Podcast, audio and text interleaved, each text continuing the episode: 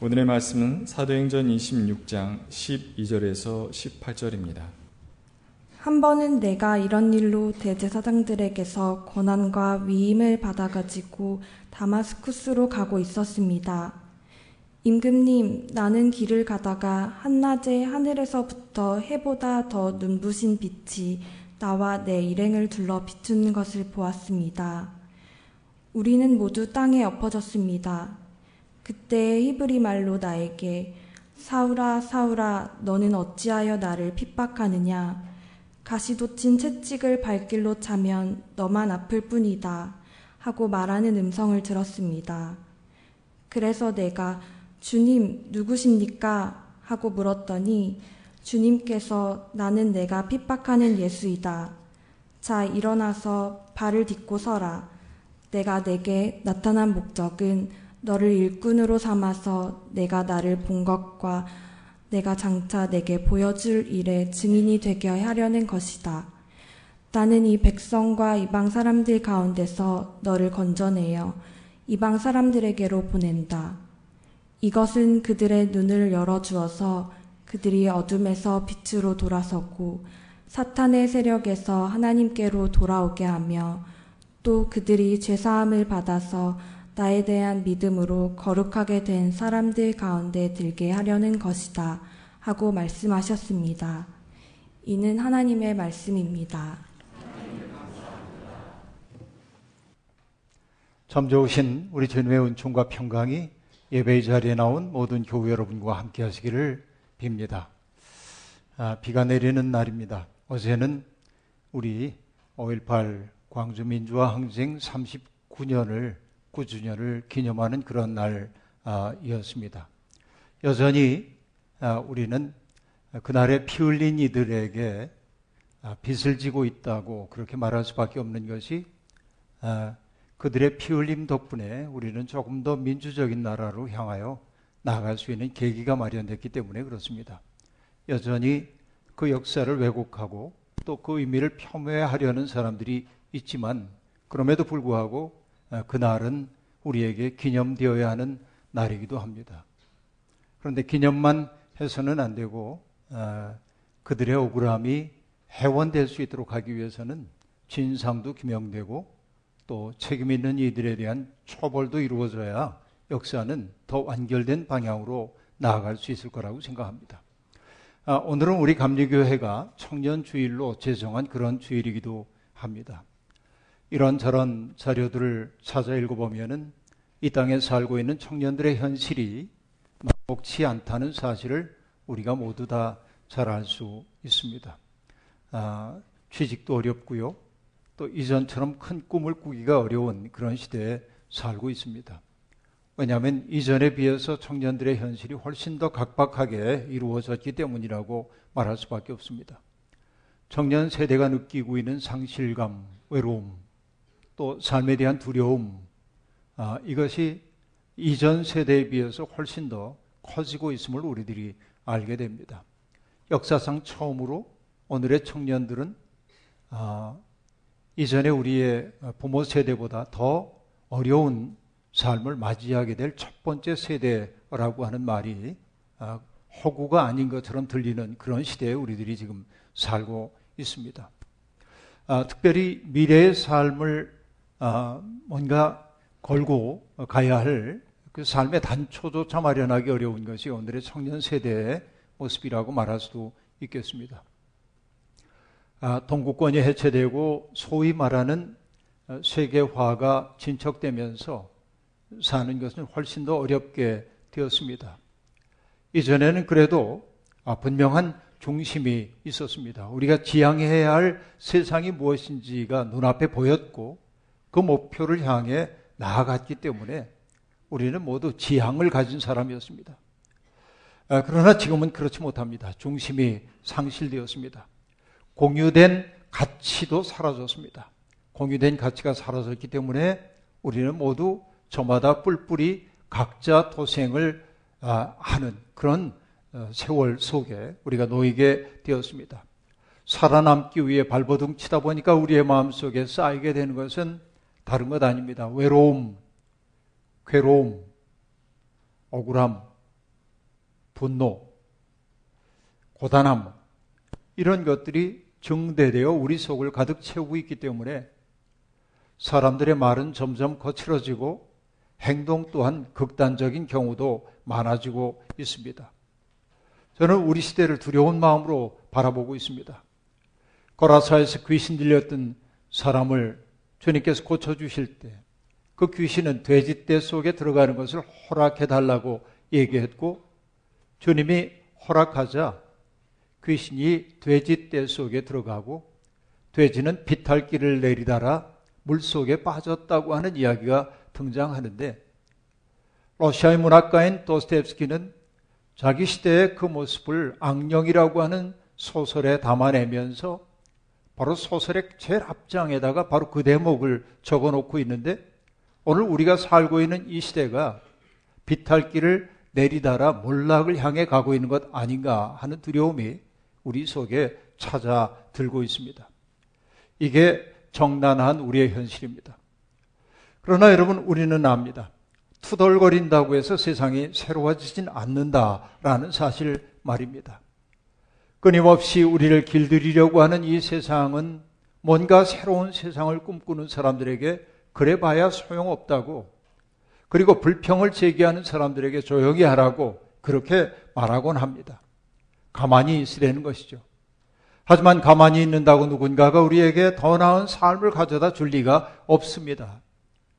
그렇기에 우리는 남의 호의에 의지하여 살지 않고 우리가 희망이 되기 시작해야 합니다. 지금 새로운 삶을 시작할 용기를 내야 합니다.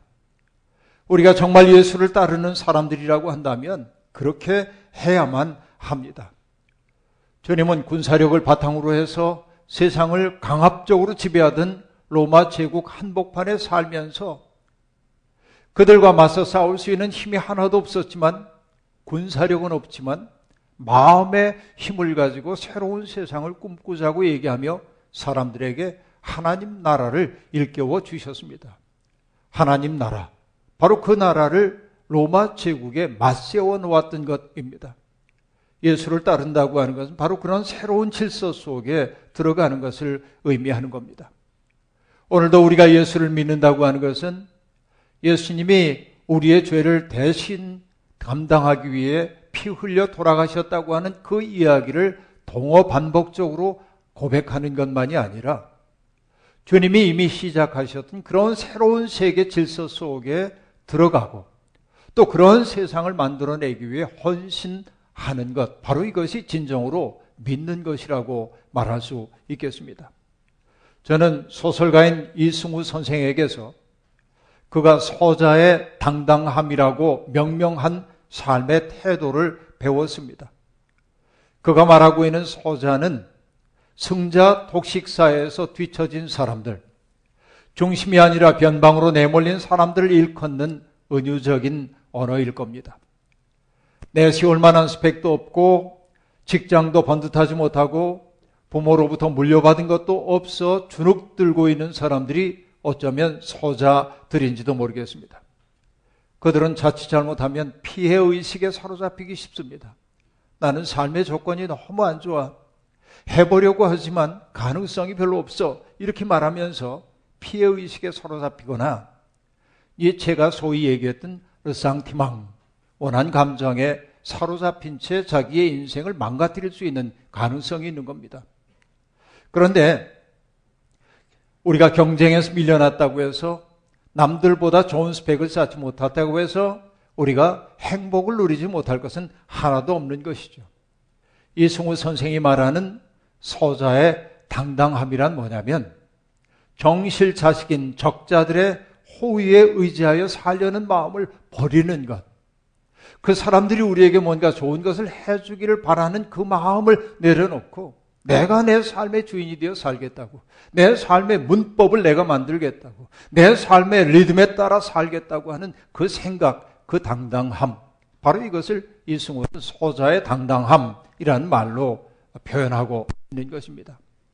세상이 만들어 놓은 가치 기준을 따라가느라 허덕이지 않고 내 복복과 리듬에 맞는 삶을 창조하며 살겠다고 하는 것. 이게 소자의 당당함이란 말일 겁니다.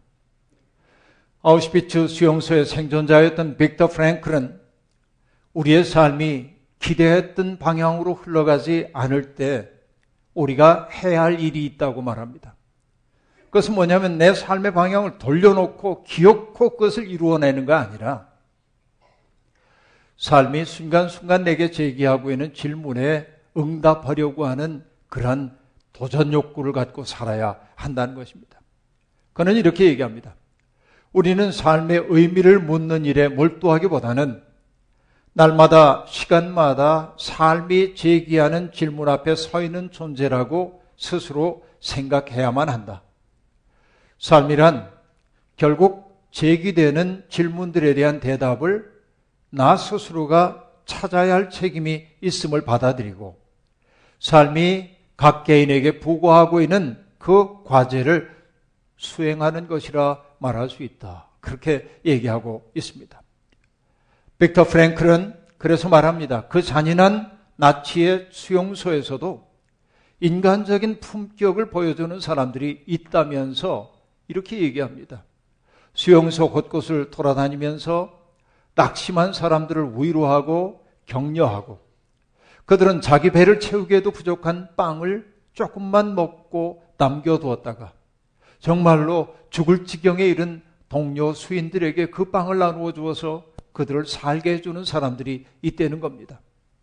프랭클이 그들을 통해 배운 것이 하나 있다고 고백합니다. 불의한 체제는 사람들에게서 모든 것을 빼앗아갈 수 있습니다. 그러나 불의한 체제가 제 아무리 강구해도 빼앗아갈 수 없는 것 하나가 있어요. 인간에게. 그것은 뭐냐? 삶을 대하는 태도를 선택할 수 있는 자유. 그건 빼앗아갈 수 없다. 내 삶이 제 아무리 고통스럽다 할지라도 삶을 대하는 나의 태도를 결정하는 것은 나이지 그들이 아니라는 거죠. 이 자유가 우리를 가장 인간다운 삶으로 인도한다고 그는 얘기하고 있는 것입니다. 이 말을 바꿔 말하면 이렇게 얘기할 수 있겠습니다. 내 삶을 망가뜨리는 것은 그들이 아니에요. 내 삶을 망가뜨리는 것은 이 세월이 아니에요.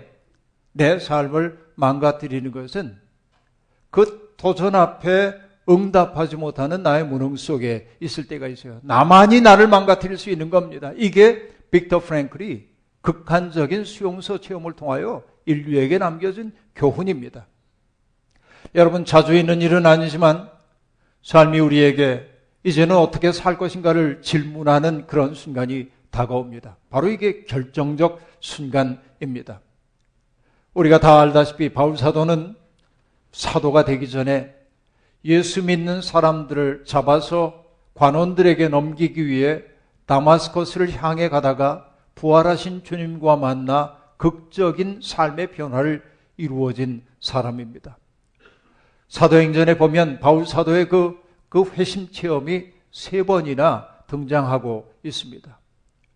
9장에서는 누가의 서술, 사도행전의 저자인 누가의 서술입니다. 그가 어떻게 회심을 체험했는지 객관적으로 서술하고 있습니다. 22장은 바울 사도가 예루살렘에 올라갔다가 관원들에게 체포당합니다. 소요죄라는 명목으로. 그래서 붙잡혀 가고 있을 때 사람들이 바울을 쫓아오면서 죽여야 한다고 막 소리를 지르고 있습니다. 그때 바울은 두려워하지 않고 천부장에게 내가 저들을 향해 얘기할 수 있는 기회를 달라고 얘기했고 허락을 받자 그 아우성치고 있는 사람들에게 자기가 왜 예수를 증언할 수밖에 없는지 얘기하는 중간에 자기의 회심 이야기를 들려줍니다. 그리고 26장은 바울이 감옥에 갇혀 있을 때 아그리파 왕 앞에 끌려나와 한 증언입니다. 이렇게 세 번 똑같은 증언이 사도행전 속에 세 번씩 등장하고 있는데 바로 이 세 번의 회심 이야기는 초대 교회의 사람들에게 신앙이 무엇인지를 보여주는 매우 중요한 사건이었기 때문에 그렇게 반복되었다고 얘기할 수 있겠습니다. 오늘은 그 26장 얘기입니다. 새롭게 팔레스타인의 총독으로 부임한 베스도. 그는 예루살렘에 올라가서 종교 지도자들과 만나 다시 가이사리아로 내려왔습니다. 아그리파 2세 왕과 버니게라고 하는 사람이 가이사리아로 내려와 베스도 총독을 만납니다. 축하하기 위해서 찾아왔던 것이죠. 두 권력자 간에 이런저런 이야기를 나누다가 아그리파 2세가 말합니다. 아니, 그 베스토 총독이 얘기합니다. 아, 내가 해결해야 할 한 가지 곤란한 문제가 있다는 것입니다. 이 예루살렘 사람들이, 이스라엘 사람들이 내가 지금 붙잡아 놓고 있는 바울이라고 하는 사람을 죽이려고 하고 있는데 그들을 어떻게든지 처단하려고 하는데 내가 보니까 아무리 찾아봐도 그에게 죄목이 무엇인지가 드러나지 않는다. 근데 바울 사도가 여기에서의 재판받기를 거절하고 황제에게 상소를 했기 때문에 바울은 로마 시민권자이기 때문에 상소가 가능했어요. 황제에게 이 죄수를 넘겨드려야 할 텐데 문제는 뭐냐면 공소장에 기록해야 할 죄목이 마땅치가 않습니다. 어찌해야 할 바를 모르겠습니다. 그러자 아그리파 2세가 나도 그 사람의 증언을 들어보고 싶다고 해서 다음 날 일종의 청문회가 열리게 된 겁니다. 화려한 옷을 차려입은 사람들이 그 앞에 열지어 앉아 있습니다. 죄수인 바울이 그 앞에 끌려 나왔습니다. 아그리파 왕이 얘기합니다. 할 말이 있으면 해보라. 그러자 바울 사도가 자기 이야기를 시작합니다. 간략하게 얘기를 합니다. 자기가 얼마나 엄격하게 바리세파 사람으로 살아왔는지, 자기가 정말 율법에 대한 열심이 얼마나 극심했는지에 대한 이야기를 간략하게 들려주고, 그리고 나세렛 예수를 믿는다고 하는 사람들을 박해하기 위해서 자기가 어떤 열정을 보여줬는지를 얘기한 후에 마침내 다마스커스로 갈 때 벌어진 이 사건을 들려주고 있는 겁니다. 그 당시에는 아직도 사울로 불렸던 그 사울과 일행이 다마스커스를 향해 가고 있을 때 갑자기 해보다 환한 빛이 그들을 두루 둘러 비쳤고 신적인 두려움에 사로잡힌 사람들은 전부 바닥에 엎드러질 수밖에 없었습니다. 그때 하늘에서 소리가 들려왔다는 겁니다. 사울아, 사울아, 너는 어찌하여 나를 핍박하느냐? 가시도 친 채찍을 발길로 차면 너만 아플 것이다 하는 소리가 들려옵니다. 두려움에 사로잡힌 사울이 묻습니다. 주님, 누구십니까? 그때 들려온 소리가 뭡니까? 나는 내가 핍박하는 예수다 하는 소리가 들려옵니다. 우리가 주목해야 하는 것은 바로 이 대답입니다. 예수님은 당신의 이름으로 인하여 겪는 제자들의 고통을 당신의 고통으로 제자들이 겪고 있는 핍박을 당신에게 가해지는 것으로 받아들이고 있습니다. 이것은 여러분 성경에서 아주 일관되게 우리에게 가르쳐 주는 바입니다. 그 때문에 히브리서 지혜 전통은 이런 교훈을 우리에게 주고 있죠. 가난한 사람을 억압하는 것은 그를 지으신 분을 모욕하는 것이고 궁핍한 사람에게 은혜를 베푸는 것은 그를 지으신 분을 공경하는 것이다 라고 말합니다.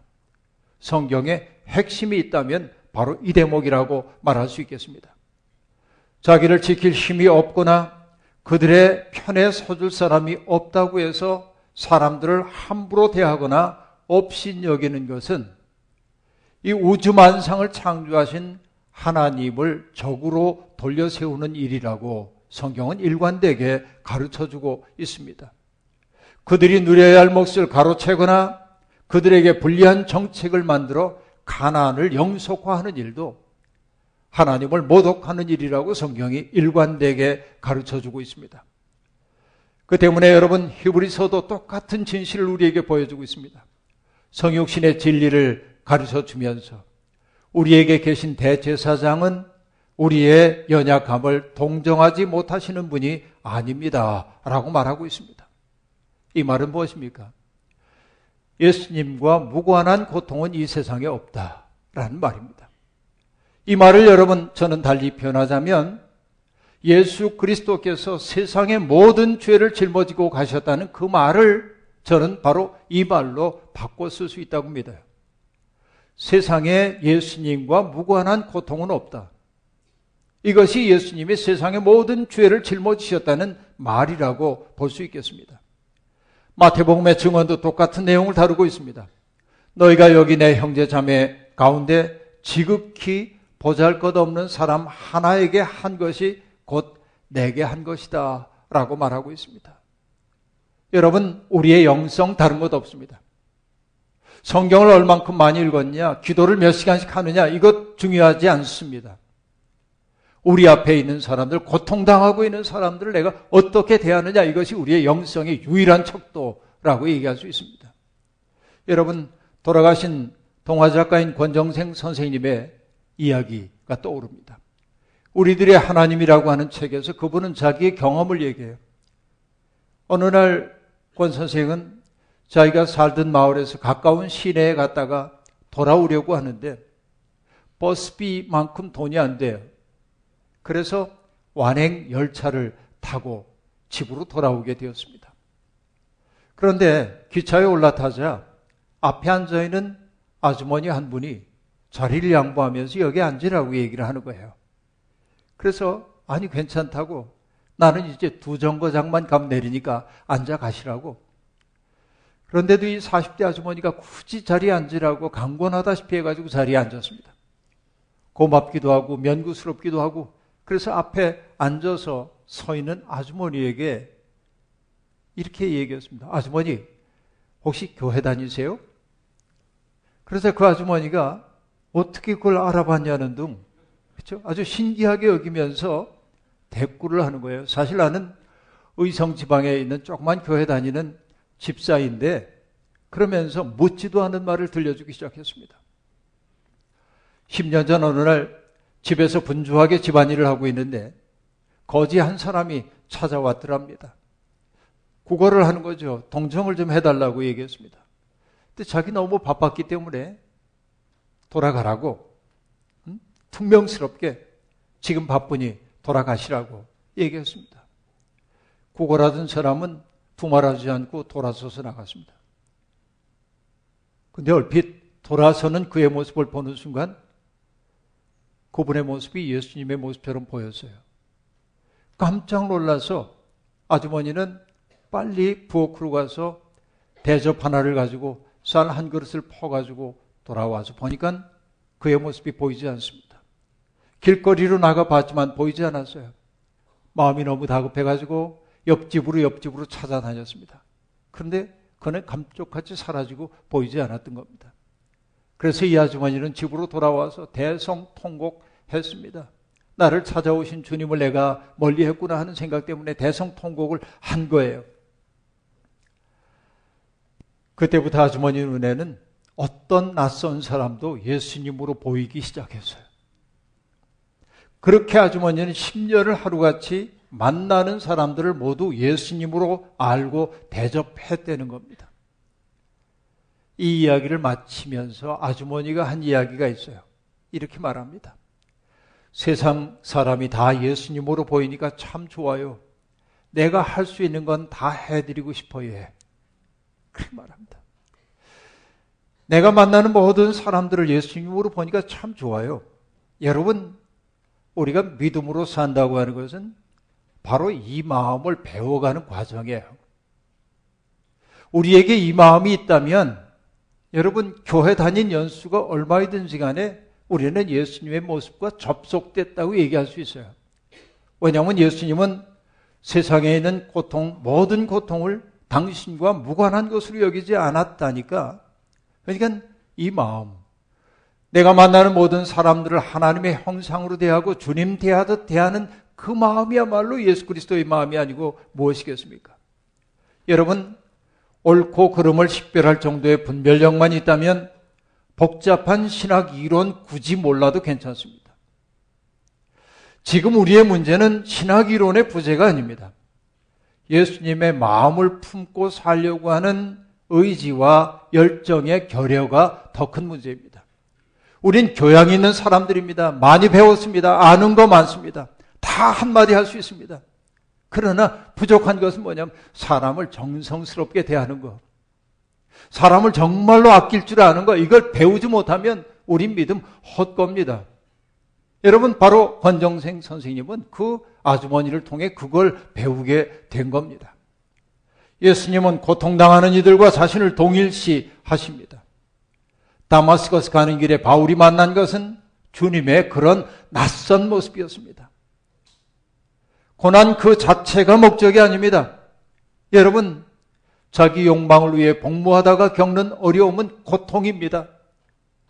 그러나 피할 수 있음에도 불구하고 다른 사람들을 복되게 하기 위해 기꺼이 감수하는 어려움을 고난이라고 얘기하는 거예요. 그리고 십자가가 우리에게 보여주는 것은 뭐냐면 바로 그 고난이야말로 세상을 구원하는 신비라고 가르쳐 주고 있다는 것입니다. 이것이 우리가 성서를 통해 배워야 하는 내용입니다. 그런데 여러분, 구원에 또 다른 신비가 있습니다. 그것은 박해자를 변화시켜 고난받는 자가 되게 하는 것입니다. 바울 사도가 그러하였죠. 이것은 일종의 단절 체험입니다. 지진이 일어나서 단층이 발생하는 것과 같습니다. 그래서 이런 변화의 사건을 우리는 뭐라고 하냐면 중생 혹은 거듭남이라고 말합니다.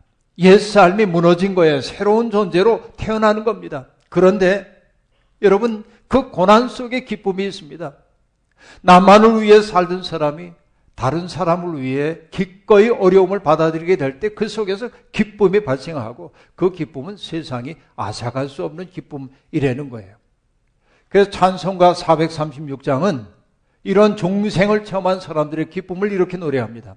주 안에 감추인 새 생명 얻으니 이전에 쫓던 것 이제는 값없다. 산천도 초목도 새 것이 되었고 죄인도 원수도 친구로 변한다. 새 하늘과 새 땅은 이렇게 우리에게 발현되는 것입니다. 주님은 바울에게 이르십니다. 자, 일어나서 발을 딛고 서라. 내가 내게 나타난 목적은 너를 일꾼으로 삼아서 내가 나를 본 것과 내가 장차 내게 보여줄 일에 증인이 되게 하기 위한 것이다. 라고 얘기합니다. 여러분, 저는 믿음의 사람이란 일어선 사람이라고 규정합니다. 어떻게 일어선 사람입니까? 절망의 자리를 딛고 일어선 사람, 자기 연민에 빠져서 헤매고 있는 게 아니라 벌떡 일어나서 악과 맞서 싸우는 사람, 바로 그들이 일어선 사람들입니다.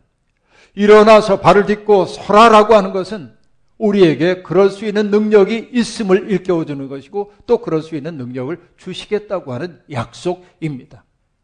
여러분, 주님의 영으로 일어선 사람들은 주님의 일을 하는 일꾼이요. 그분이 하신 일의 증인이 되어야 합니다. 주님이 바울을 부르신 까닭은 그를 통해 하실 일, 곧 이방인들에게 복음을 전하도록 하기 위함이었습니다. 감겨진 사람들의 눈을 뜨게 해주고 어둠 속에 유폐된 채 살고 있는 사람들에게 빛을 가져다 주고 사탄에게 결박된 사람들을 되찾아와 하나님께로 되돌려 놓고 그들이 죄사함을 받을 뿐만 아니라 거룩한 삶에 합류하도록 만들라고 나는 너를 택했다라고 하는 것입니다. 한 사람을 어둠 가운데서 건져 빛으로 돌아서게 하는 사람들 그들이 복 있는 사람 아니겠습니까? 제 멋대로 살던 사람들을 초대해 거룩한 삶을 지향하는 사람들의 무리에 합류한 것보다 아름다운 일이 어디에 있을까요? 우리는 절망의 강, 단식의 강에 몸을 맡긴 사람들이 아니라 생명과 평화, 그리고 희망의 강에 뛰어든 사람들입니다. 희망은 누군가가 만들어 두고 어디에 숨겨둔 것 아닙니다. 희망은 찾아야 하는 것 아니라 창조해야 하는 것입니다. 주님은 우리가 바로 그런 창조자가 되라고 말씀하고 있습니다. 노인들이 꿈을 꾸고 젊은이들은 환상을 볼 때 세상은 달라집니다. 열정에 가득 찼으나 열정의 방향을 잘못 잡았던 청년 사울을 일으켜 세워 하나님 나라의 일꾼과 정인으로 삼으신 주님께서 오늘 이 자리에 있는 우리의 젊은이들, 청년들을 일으켜 세우시고 자, 일어나 대지를 딛고 일어서라고 말씀하시고 그들을 아름다운 세상을 만드는 일의 일꾼으로 삼아주시길 소망합니다. 젊은이뿐만 아닙니다. 이 자리에 있는 모든 교우들이 어둠 속에 유폐되고 사탄의 질곡에 매여 있던 사람들을 거룩한 생명의 길로 인도할 수 있다고 한다면 우리는 주님의 백성이라 이야기할 수 있을 것입니다. 주님의 은총이 우리를 일으켜 세워서 하나님 나라를 확장하는 일에 사용해 주시기를 주의 이름으로 간절히 축원합니다. 아멘. 주신 말씀 기억하며 거듭의 기도 드리겠습니다. 하나님 절망하고 낙심하고 투덜거리는 것은 배우지 않아도 누구나 할 수 있는 일입니다. 그러나 희망을 품고 희망을 창조하고 새로운 세상을 꿈꾸는 것은 치열하게 배우어야만 할 수 있는 일입니다. 배움만으로는 부족합니다. 하나님의 영의 숨결이 우리 속에 들어올 때 우린 비로소 희망의 사람이 될 수 있습니다. 주저앉았던 삶의 자리에서 이제는 벌떡 일어나고 싶습니다. 절망의 강에 떠밀려가던 삶에서 이제는 희망을 향하여 솟구쳐 오르는 사람들이 되고 싶습니다. 한 사람을 주님께로 돌아오게 만드는 사람이 되고 싶습니다. 주님이 그러하셨던 것처럼 희망이 없는 세상에 희망을 창조하는 주의 일꾼들이 다 되도록 인도하여 주옵소서 예수님의 이름으로 감사하며 기도하옵나이다. 아멘.